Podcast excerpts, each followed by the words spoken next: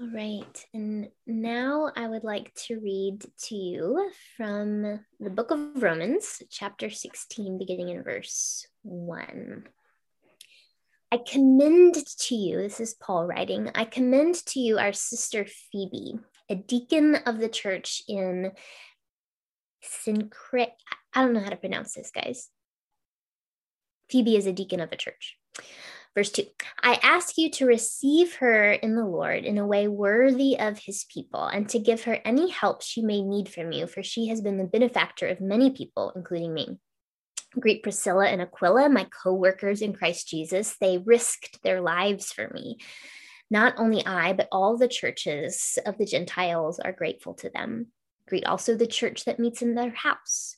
Greet my dear friend Epaphroditus. I picked a doozy of a passage to read publicly today. Uh, I think it's Epi- Epaphroditus, who was the first convert to Christ in the province of Asia. Greet Mary, who worked very hard for you. Greet Andronicus and Junia, my fellow Jews who have been in prison with me. They are outstanding among the apostles, and they were in Christ before I was. This is a part of one of our sacred texts. Thanks be to God. Okay, so it seems to me that progressive Christians are often bashing Paul, occasionally trying to redeem him, or most often ignoring him altogether to focus on Jesus. And one of the things that Paul gets a bad rap for is his uh, treatment of women.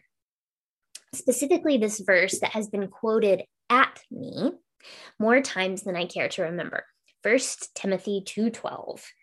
I do not permit a woman to teach or have authority over a man. She must be quiet. Funny enough, most scholars don't even think that Paul wrote the book of Second Timothy, I mean of First Timothy as in someone else wrote First Timothy but used Paul's name, which means which we think Paul hates women based on a single sentence the guy probably didn't actually write. Still, he was a dude in the first century.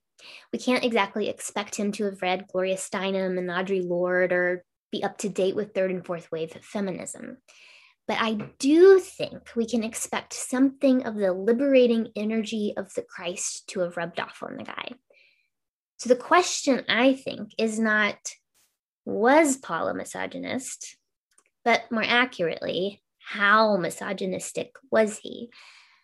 Was the boundary breaking, gender bending spirit, spirit is a feminine word, at work, even in Paul, even amidst a highly patriarchal culture.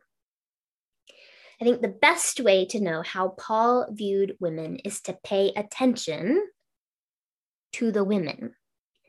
Everyone wants to focus on that one little verse in First Timothy penned in Paul's name, but they skip over the actual women who worked and served and preached alongside Paul. It's why I read to you from what might otherwise seem like a boring bit of letter from the book of Romans. Notice the women. In just seven short verses, Paul commends to us no less than four incredible women Phoebe, who was a deacon of a church in a city I can't pronounce, Priscilla, we read about her earlier in the service and learned that even though she was a woman, she taught Apollos, a man already very learned in scripture, but who needed Priscilla's additional guidance. We read about Mary, we don't know if this is one of the Marys we already know about from scripture or a new one, but either way, she's worked very hard, says Paul. And then finally, Junia, who is not just an apostle, but get this, outstanding among the apostles. So that means we've got Phoebe, a deacon and a benefactor, Priscilla, a teacher and a co worker in Christ who has risked her life for Paul, Mary, who has done something unknown, but that was hard, and Junia, an apostle who had been in prison with Paul, is outstanding among the apostles and knew Christ before Paul did. Greet them, Paul writes. He doesn't say silence them, shut them up, make them learn in quiet submission, just greet them. That's all.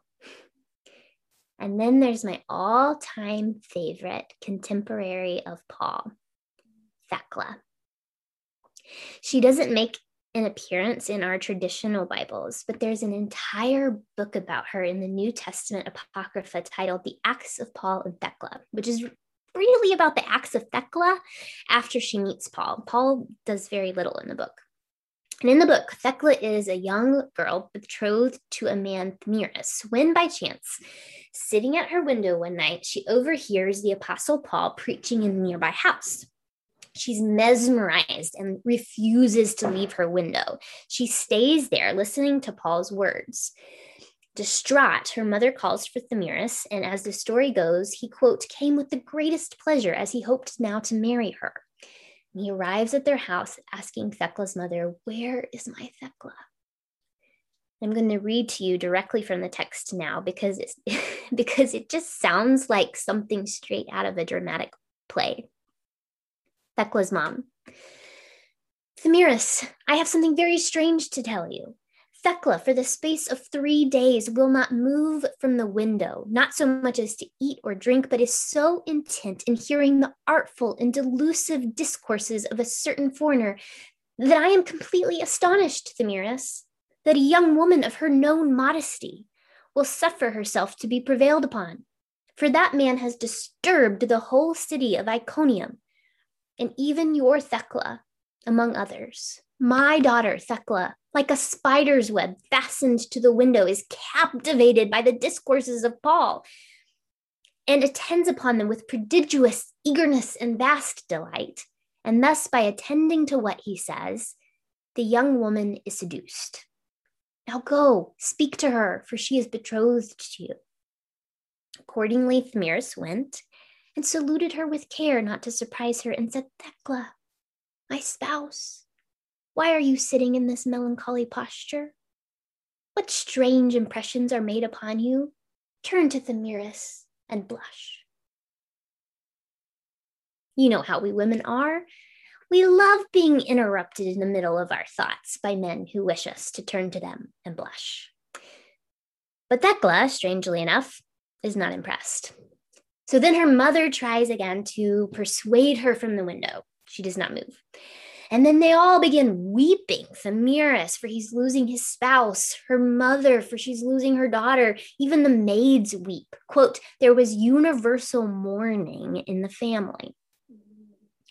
Since Thecla cannot be persuaded with mere words, Thamyris concocts a plan and gets Paul arrested, assuming this will put an end to Thecla's reckless fascination. But it doesn't work. She sneaks out of the house, bribes the prison guards, and visits Paul in jail to sit at his feet and learn more.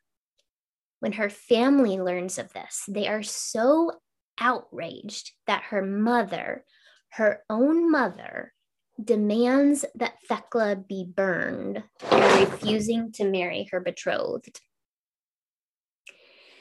And you might think to yourself, whew, Glad we don't live in a world anymore where mothers would burn their daughters for refusing to marry men. But when I read that, oh, my queer heart, maybe it's not a fire, but a disowning or the threat to remove financial support or public shaming, or you can no longer be around our children, or a tongue lashing or Bible thumping or conversion therapy. This story feels so familiar, like I've heard it a thousand times. Thecla is brought naked to the stake, and as the people set the wood around her on fire, Thecla makes the sign of the cross. And God opens up the heavens so that rainwater floods out the fire, and Thecla is saved. And what does Thecla do after that but go in search of her dear Paul? And when she finds him, she asks to be baptized. But he tells her to wait with patience. Paul doesn't think she's ready, I guess. I mean, He does take her with him to Antioch, but come on, man, you're going to be gatekeepy about baptism? With a girl who just almost got herself burned at the stake for visiting you in prison? Just how misogynistic is Paul on a scale of zero to 10? Hard to say, but it isn't zero. Paul and Thecla arrive in Antioch. By the way, did I mention Thecla is very beautiful?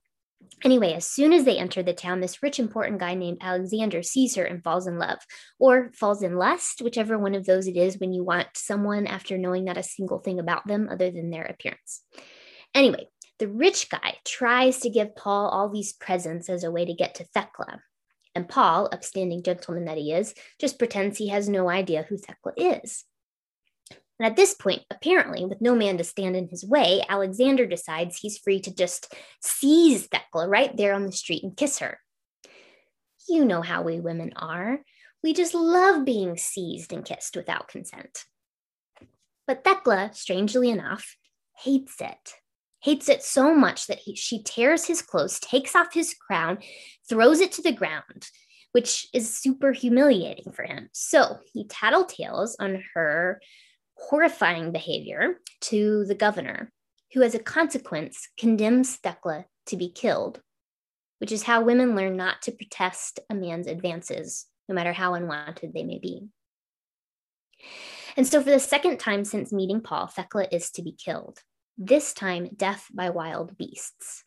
And I really want to tell you the entire story here because it's so fascinating, but I'm going to make myself sum it up by telling you that the first wild beast in the pit is a female lion who turns around and protects Thecla from the rest of the animals.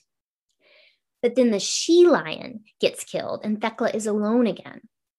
So Thecla prays, then notices a body of water there in the pit and decides to throw herself into it.